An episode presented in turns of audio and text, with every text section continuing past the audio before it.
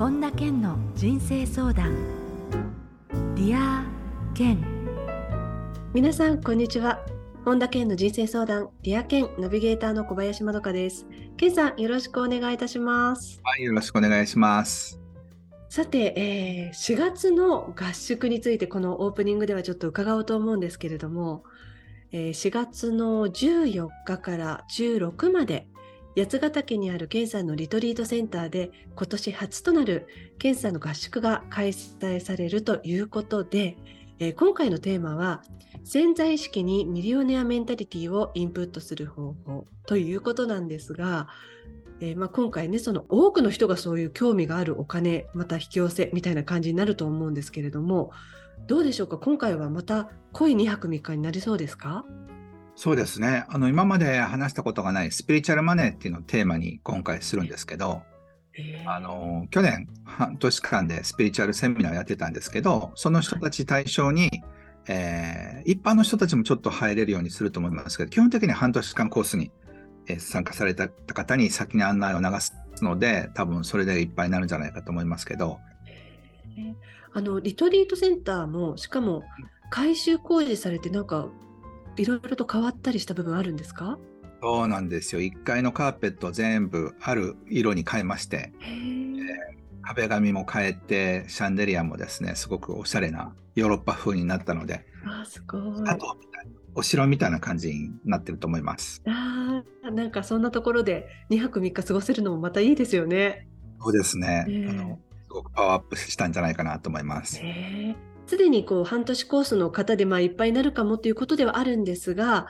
うん、あのそのまた次回の八ヶ岳合宿の開催も未定ということで、まあ、このタイミングでねもしそんなこうリフレッシュして新しくなっている環境で八ヶ岳でちょっと学んでみたいっていう方は、えー、詳細欄にですね、えー、この本田健公式ホームページ、あるいはこの YouTube の概要欄で詳細をご覧いただけるようにしておきますので、えー、チェックしてみてください。まあでもほとんどがもしかしたらもう埋まっちゃってるかもしれないっていうことですよね、健さんね。そうですね。なかなか一般の方が入りにくいというか、今1年コースとかもやってるので、基本的にはそちらに先にあの案内してからってことになるので、いわゆる一般の方はなかなかちょっと入りにくい状況にはなってますね。えーはい、えー、ぜひあの概要欄などもご覧になってみてください。ご縁がある方はぜひ。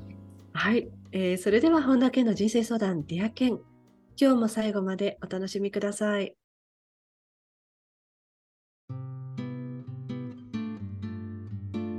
本田健の人生相談 Dear Ken続いては人生相談のコーナーです。このコーナーではリスナーの方からいただいた質問に今朝に立体話法でお答えしていただきます。まずはラジオネームほのかさん。ケンさん、こんにちは。こんにちは。学生時代の友人が副業でインフルエンサーや YouTuber として活動していて、自己発信力の強い人に憧れます。私の場合はこれといって趣味もなく、え険しい道だと思いますが、どうしたら私のような人もえー、ゼロから自己発信力って身につけることができますか？ということです。あの基本的にはね、そういう人は向いてないと思います。あ、発信することですか？そうそうそう。で、ほのこさんみたいな人はやめた方がいいんじゃないかなと思いますね。うんっていうのはあの、インフルエンサーになる人でどうしてもこれ言いたい。なんかおすすめの映画を教えたい。このなんかシャンプーを教えてあげたいとか、今の歯磨きを教えてあげたいとかね。このすごい歯磨き粉がいいんだみたいな、そういう人がインフルエンサーになれるんですよ。だから特に趣味もなく、ある意味押し付けがましくないような人は、あんまり発信には向いてないんですよね。そうかね、ゼロから自己発信力って身につけることできますかっていうことなんですが、はい、そうするとその方のその、もともとの性格みたいなものっていうのも大きく影響するっていうことですか、うん、もちろんだから身につけることはできますよ。でもね、やっててしんどくなると思います。ああ、そっか。そう。だからぐいぐい言われてもないのになんかこれいいよとかね 言ってくるような人しか向いてないんですよね。うん。そうですよね。あのよくあのそういうチャンネルとかでいろいろこう売ってるチャンネルあるじゃないですか、うん、そうするともうぐいぐいですもんね。そうそうそう。そういう人画面からガーッと手が出てくるみたいなね。本当本当、はい、そういうタイプの人が向いてるので、あのそれ以外の人はねその道じゃない方が幸せになれると思います。なのでねもうそういうのはもうやらないっていうふうに決めた方がすごく心が楽になると思いますよ。うん、無理するよりもね。そうそうそうそう、はい。でねあの頑張ってる人もいずれ疲れてしまったりとかするので、えあの僕自身はインフルエンサーとは思ってないんですけどでもそういうひなんか人に影響力を与えてやろうとかねそう思うとその分だけやっぱ前のめりになるからすごくしんどくなると思います。うんね、すべていい部分の面だけでもないですからね。そうそうそうだからそういうのでねぐいぐい行く人っていうのは誰かに批判されてもへえみたいな感じのところがあるんですよ。でもこのほのかさんみたいにゼロから発信力をつけようなんて思ってる人はちょっと批判されただけでねすごいへこむ可能性があるのでうんだからちょっとソシオパス的な傾向がある人の方が向いてるんですよねうんと思います。はい、えー、ほのかさん質問ありがとうございました。えー続いてラジオネームニモさんです。ヘンさんこんにちは。こんにちは。私の悩みはいつも相手に合わせてしまうせいか人間関係で他人に振り回されて疲れることがよくあります。もっと自分軸があったらいいと思っているのですが自分軸を作るために何から始めたらいいでしょうか何かいいアドバイスがあると嬉しいです。はい。あの、こういう質問を受けるときにね、いつも困ってしまうのは、その他人に振り回されて疲れることがよくありますの定義がちょっとよくわからないんですよね。まあ、想像するに、例えば行きたくもないのに映画行こうって言って、嫌なのに行ってしまって、ああ、行きたくなかったなっていうふうな、例えばそういうシチュエーションなんじゃないかなというふうに想像するんですけど、えーじゃあその時に自分軸あった場合に映画興味ないから行かないっていうふうに断れたら、じゃあ良かったのかっていうと、その自分軸は相手に合わせて嫌われないっていう自分軸はもうあるんですよ、すでに。はい。だから、今このあのネモさんっていうのは、その自分軸はちゃんとあるんだけど、それはその自分軸だと相手に振り回されて使われる自分軸だってことなんですよね。えーだから自分軸はもうすでにあるってことから考えると、その疲れたくない自分軸を作るのであればうん、相手に嫌われるリスクが出てくるんですね、今度は。そうなりますね。断ったりするわけですからね。だから今は自分軸はあるんだけども、相手にこう合わせるっていう軸になってるだけで。うん今度はじゃあ振り回されないっていう自分軸にすると、相手に嫌われたり、付き合い悪いなっていうふうに言われたり、批判されるっていうリスクが出てくるってことなんですよ。うんだからもうすでに自分軸はあるんだけど、それだと、えー人に嫌われないためにそういう軸を作ってしまったってことだから、うんだから両方一緒に叶えることはできないってことをまず理解する必要ですありますね。うんうんうんそうすると、まあ、そうやって今までのような人間関係ではなく、ちょっと崩れるかもしれないけれども、人に振り回されるよりも断る勇気が欲しいっていう場合はうんどうですかね？だから結局さっきのインフルエンサーになるかならないかと一緒で、インフルエンサーにならないってことは誰かに影響される生き方の選択してるってことですよね。はい。で自分がインフルエンサーになるってことは、相手が自分に合わせなくちゃいけないっていうことを意味するわけですよ、ある意味で。うんだから今度誰かを振り回さすっていうリスクになるわけですよね。うんだから僕は、今の僕はまさしくそうなんですけど、僕は何かやるとかやらないっていう時に、周りの人たちがすごく何十人何百人って時には動くわけでしょはいでそれでやめたって言え言いにくいじゃないですか。なんか自分で言っちゃったのにみたいな。はいだから、あの、僕が中心になってる時っていうのは、周りは振り回されてるって感じるはずなんですよ。必ず力学的に。はい。だからそうするとそこで申し訳ないなっていうのも、今度振り回す側には出てくるわけですよね。うんだから自分軸があって相手に振り回さないようになったけど今度は申し訳ないって気持ちが出てくるっていうその全ての軸にはえプラスマイナスがあるわけですよね。本当ですね。だからそれをちゃんと考えた上で自分が他人に振り回されて疲れるけども他人に嫌われない方がいい人生の軸だったんですよ。うん今度は自分の軸ははっきりするけど他人を振り回したりあるいは誰かを疲れさせたりあるいはお前付き合い悪いなっていうふうになんか批判されたりするっていう軸になるわけだから。うん自分がどの軸で満足するのかっていうことをぜひ冷静に考えてみてください。そうですね。そうなると案外今のこう一見相手に合わせて振り回されてるように感じる自分がもしかしたら一番心地よかったりするかもしれませんもんね。そうそうそう、意外と気が楽だったりするんですよね、疲れるけど。ねうんええええはい。ということで、ネモさんからの質問でした。どうもありがとうございました。ありがとうございます。えー続いてラジオネームきみこさんです、えー私は誰かにしてあげるのは好きなのですが相手からしてもらうことに対して申し訳ないと感じてしまい、受け取ることが苦手です。良かれと思ってしてくれているのは理解していますが、自分より大変な状況の人から何かをもらうことに罪悪感を感じ、もっと相手自身を大事にしてほしいとつい感じてしまいます。受け取ることへの罪悪感や抵抗を少しでも減らす方法があれば教えてください。ということです。はい。あの、相手がね、それを喜んでしてるっていうふうにどれだけ理解できるかなんですよね。はい。だから、例えば自分がしてあげるの好きっていうふうにおっしゃいましたけど、じゃあ自分がしてる時には、なんかこう、相手がね、申し訳ないなと思って受け取るのか、ありがとうって受け取るのだったらどちらが気持ちいいかってことを考えてほしいんですよ。うんうんで、自分が例えば大変な時になんかしてあげる時って、実は意外と幸せだったりとかするんですよね。はい、だから、与えるっていうことにすごく喜びがあるってことを、与える側として感じてるのであれば、相手に与えさせてあげるっていう権利をあげるっていうのも、実はすごいことなんですよね。うんだから、自分が罪悪感を感じたら、相手の喜びが減るんですよ。うん、だからあの相手が喜んでくれるっていうのに相手が大変な状況かどうかは関係なくその気持ちをちゃんと受け取ってあげることの方が相手の喜びを増すってことが分かれば、うん、相手がどれだけ大変な状況であったとしても逆に言うとその大変な状況で与えてくれることに感謝して気持ちよく受け取ることですごく喜んでくれるはずなんですよ。それがだから自分が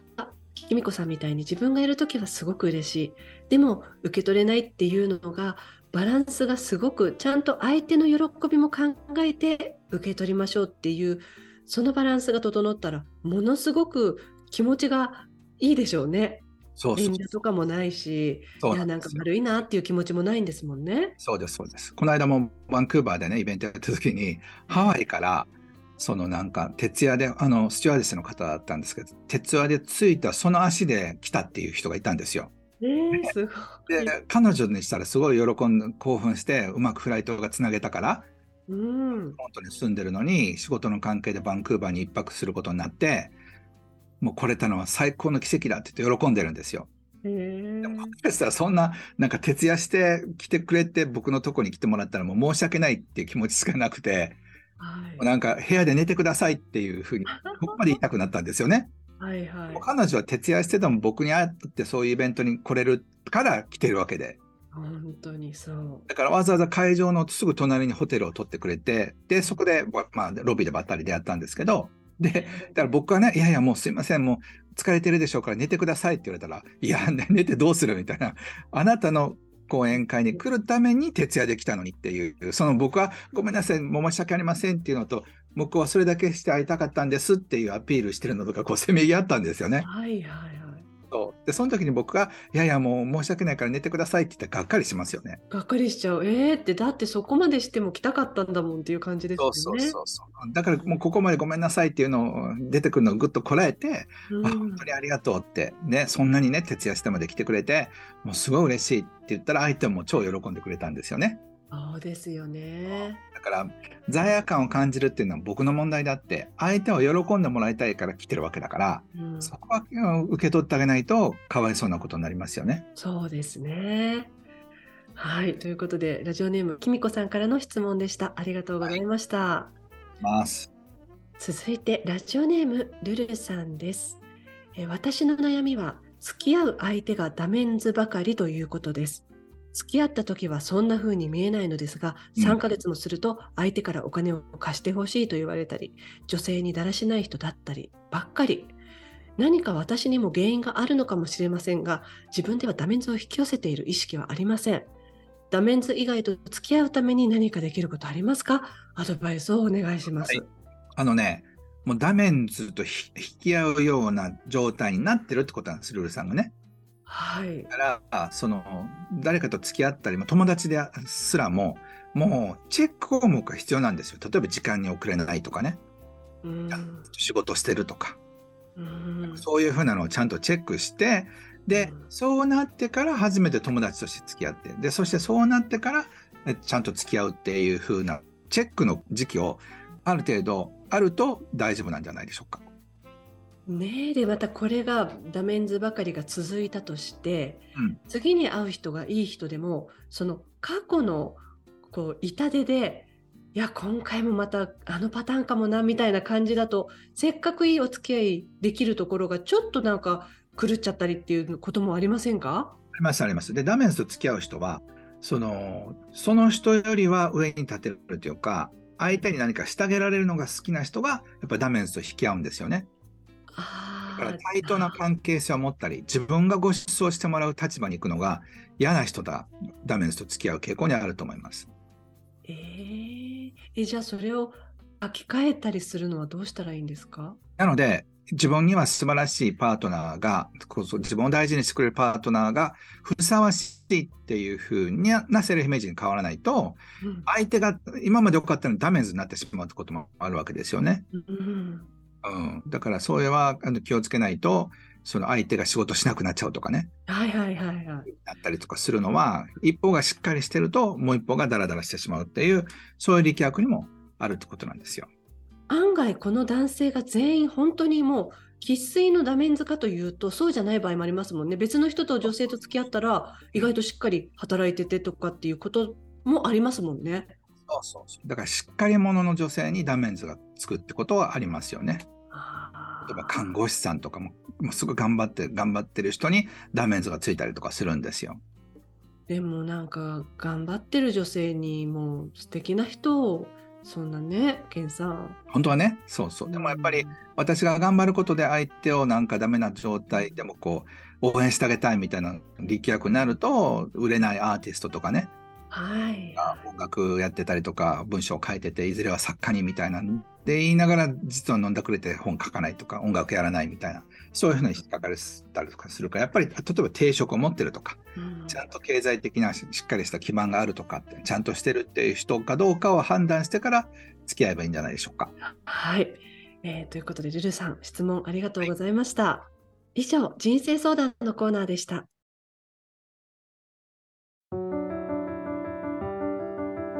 本田健の人生相談 Dear Ken 続いてはハッピーライブラリーです。皆さんが人生を幸せにより豊かに過ごせるための特別な一冊をご紹介しています。それでは最初の一冊目ご紹介ください。はい。物が減ると運が増える。1日5分からの断捨離。山下秀子さんが書かれた本です。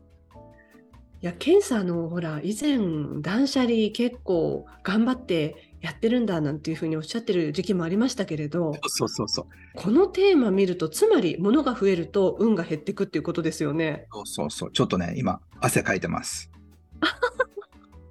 これ今このタイミングでっていうのはやはりご自身がそういうモードに入ってっていうこともあるんですか、はい今ね、いろいろちょっと考えてるとこです。ねえいやでもなんかこのタイトルがドキッとしちゃいますねこれ見るとやっぱり物が減ると何かこう運って何かしらこうエネルギー的に軽くなったりするんですかね？いやーだからこのね、表紙にね、できる、できないではありません。断捨離はするかしないか、ドキッみたいな感じの。はい。なのでね、あの皆さんも読んでください。はいありがとうございます続いての一冊を教えてください。はい。えーアルケミスト、パウロ・コエリョさんという方が書かれた本です。はいもうこれあのパッとこう私あの想定いただいてみたんですが私の持っている想定とちょっと変わっていてデザインっていうのは定期的にこういうものって変わっていくんですか？そうですね。また新装版になってると思うんですけど、今ね、僕、これ、お金版でね、こういう小説を今書こうとして準備してるとこなんですよ。そうなんですか。そうなので、この本は一つのモデルになると思ってるんですけど、えはい、こういう世界的に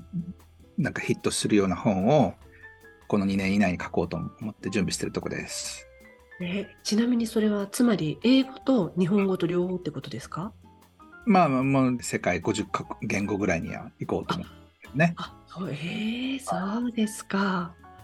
あじゃあちょっと楽しみに待ってます。はい。はい、ということで、こちらのね、一冊もぜひ、もうこれ名作ですからね、チェックしていただければと思います。はい。えこのコーナーではあなたからのおすすめの一冊も募集しています。デアケンアットマーク ioffice.com までお送りください。以上、ハッピーライブラリーでした。それでは、ケンさん、今日の名言をお願いします。人生には2つのタイプがある。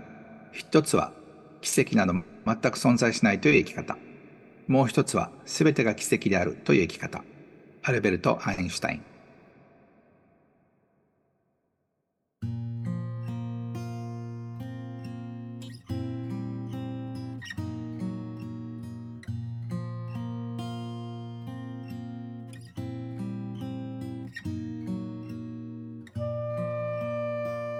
本田健の人生相談 Dear Ken いかがでしたでしょうか、えー、今週のオープニングでは4月に八ヶ岳で開催される合宿セミナーについて、えー、お話をお伺いしたんですけれどもあの先ほどねちょっと触れたかったんですがタイトルがね潜在意識にミリオネアメンタリティをインプットする方法ということでそもそもこれミリオネアメンタリティっていうもの自体を初めて聞いたっていう人もいると思うんですけれどもこれどういうものなんですか、ケンさん？あの一言で言うとね、まあ、豊かな考え方ってことですよね。で例えば1万円のお金を使った時に1万円を使ったってことは将来10万円になるなっていうふうな感覚と、うん、1万円使ったから1万円が減っちゃうはもう困るっていうふうに思う考え方の違いなんですよ。はい。なのでその皆さんが使うお金っていうのは誰かを豊かにしたり幸せにしてるはずなんですよね。でまたその人が使ったお金も誰かを幸せにするはずだから自分が1万円を使うことでたくさんの人たちが幸せになっていくっていうことがイメージできるかどうかってことなんですよ。うんじゃあこれはその例えば同じ1,000円を使うにしても、うん、どういうメンタリティであるかっていう差っていうことですよね。そうですそうです。なのでその1,000円がたくさんの人たちを幸せにしていくなっていうふうに感覚ある人は、その繊維の豊かさを連れてくるって考えるんですよね。それがミリオネアメンタリティっていうことなんですか？そうです、そうです。ああ、なんかものすごく大金持ちの例えばミリオネアとかビリオネアの人たちのメンタリティっていうよりはそもそも自分がどういうあり方でいるかっていうところっていうことなわけですね。そうですね。でもね、やっぱりそのミリオネアメンタリティ持ってる人がずっと貧乏でいるのは難しくなるんですよね。えー、そうなんですか？なぜかというと、もうその人が溢れ出るようにエネルギーが回るわけだから、はい、だからその人が扱ってる商品やサービスっていうのは多くの人たちが欲しいなと思うものになるんですよ。うん、その人が例えばアロマセラピーとかマッサージしてたりとかカウンセリングしてたりとか何かレストランやってても流行るわけですよね。はいはい流行るってことはお客さんがつくってことだから、その分だけお金も入ってくるってことなんですよね。えー、ちなみに、ケンさん、このミリオメンネアメンタリティっていうのは、誰でも気づくことってできるんですか？もちろん、それは僕、二十歳の時からずっと自分でやってきて思うのは、その豊かさ意識を持ってる人のところにはお金が集まるし、世知辛い生き方をしてる人からお金が離れていくんですよね。だから豊かさ意識がこう自分の中で芽生えてくると、それに応じてお金とかチャンスとかいっぱいいろんなものがやってくるっていうふうに思います。大きいですね、そう考えると。そうですね。だからどっか人生のどっかのタイミングでそういう感覚になるといいなと思いますけどね。はい、ありがとうございました。えー、さて、本田健オンラインサロンでは毎月980円でサロンメンバーのみが視聴できる健さんのオンラインセミナーや特別ゲストとの対談などいろいろなコンテンツを配信中です。毎月100円で600回以上のこの Dear Kenのバックナンバーが聞き放題の Dear Kenプレミアムがポッドキャストで好評配信中です。ボイシーでは毎朝無料配信中の本田健の1分間コーチング。また、本田健の最新情報に関しては公式ホームページあるいは LINE アットをご覧になってみてください。それでは、ケンさん、今週もどうもありがとうございました。ありがとうございました。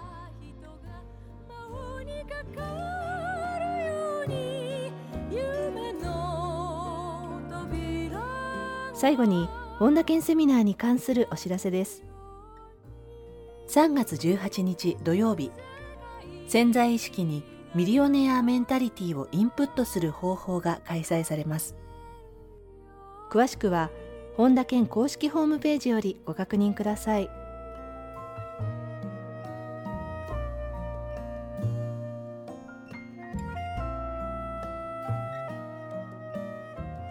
本田健の人生相談 Dear Ken この番組は提供アイウェイオフィスプロデュースキクタス早川洋平。制作ワルツ高知博桐原哲人。ナビゲーター小林まどかでお送りしました。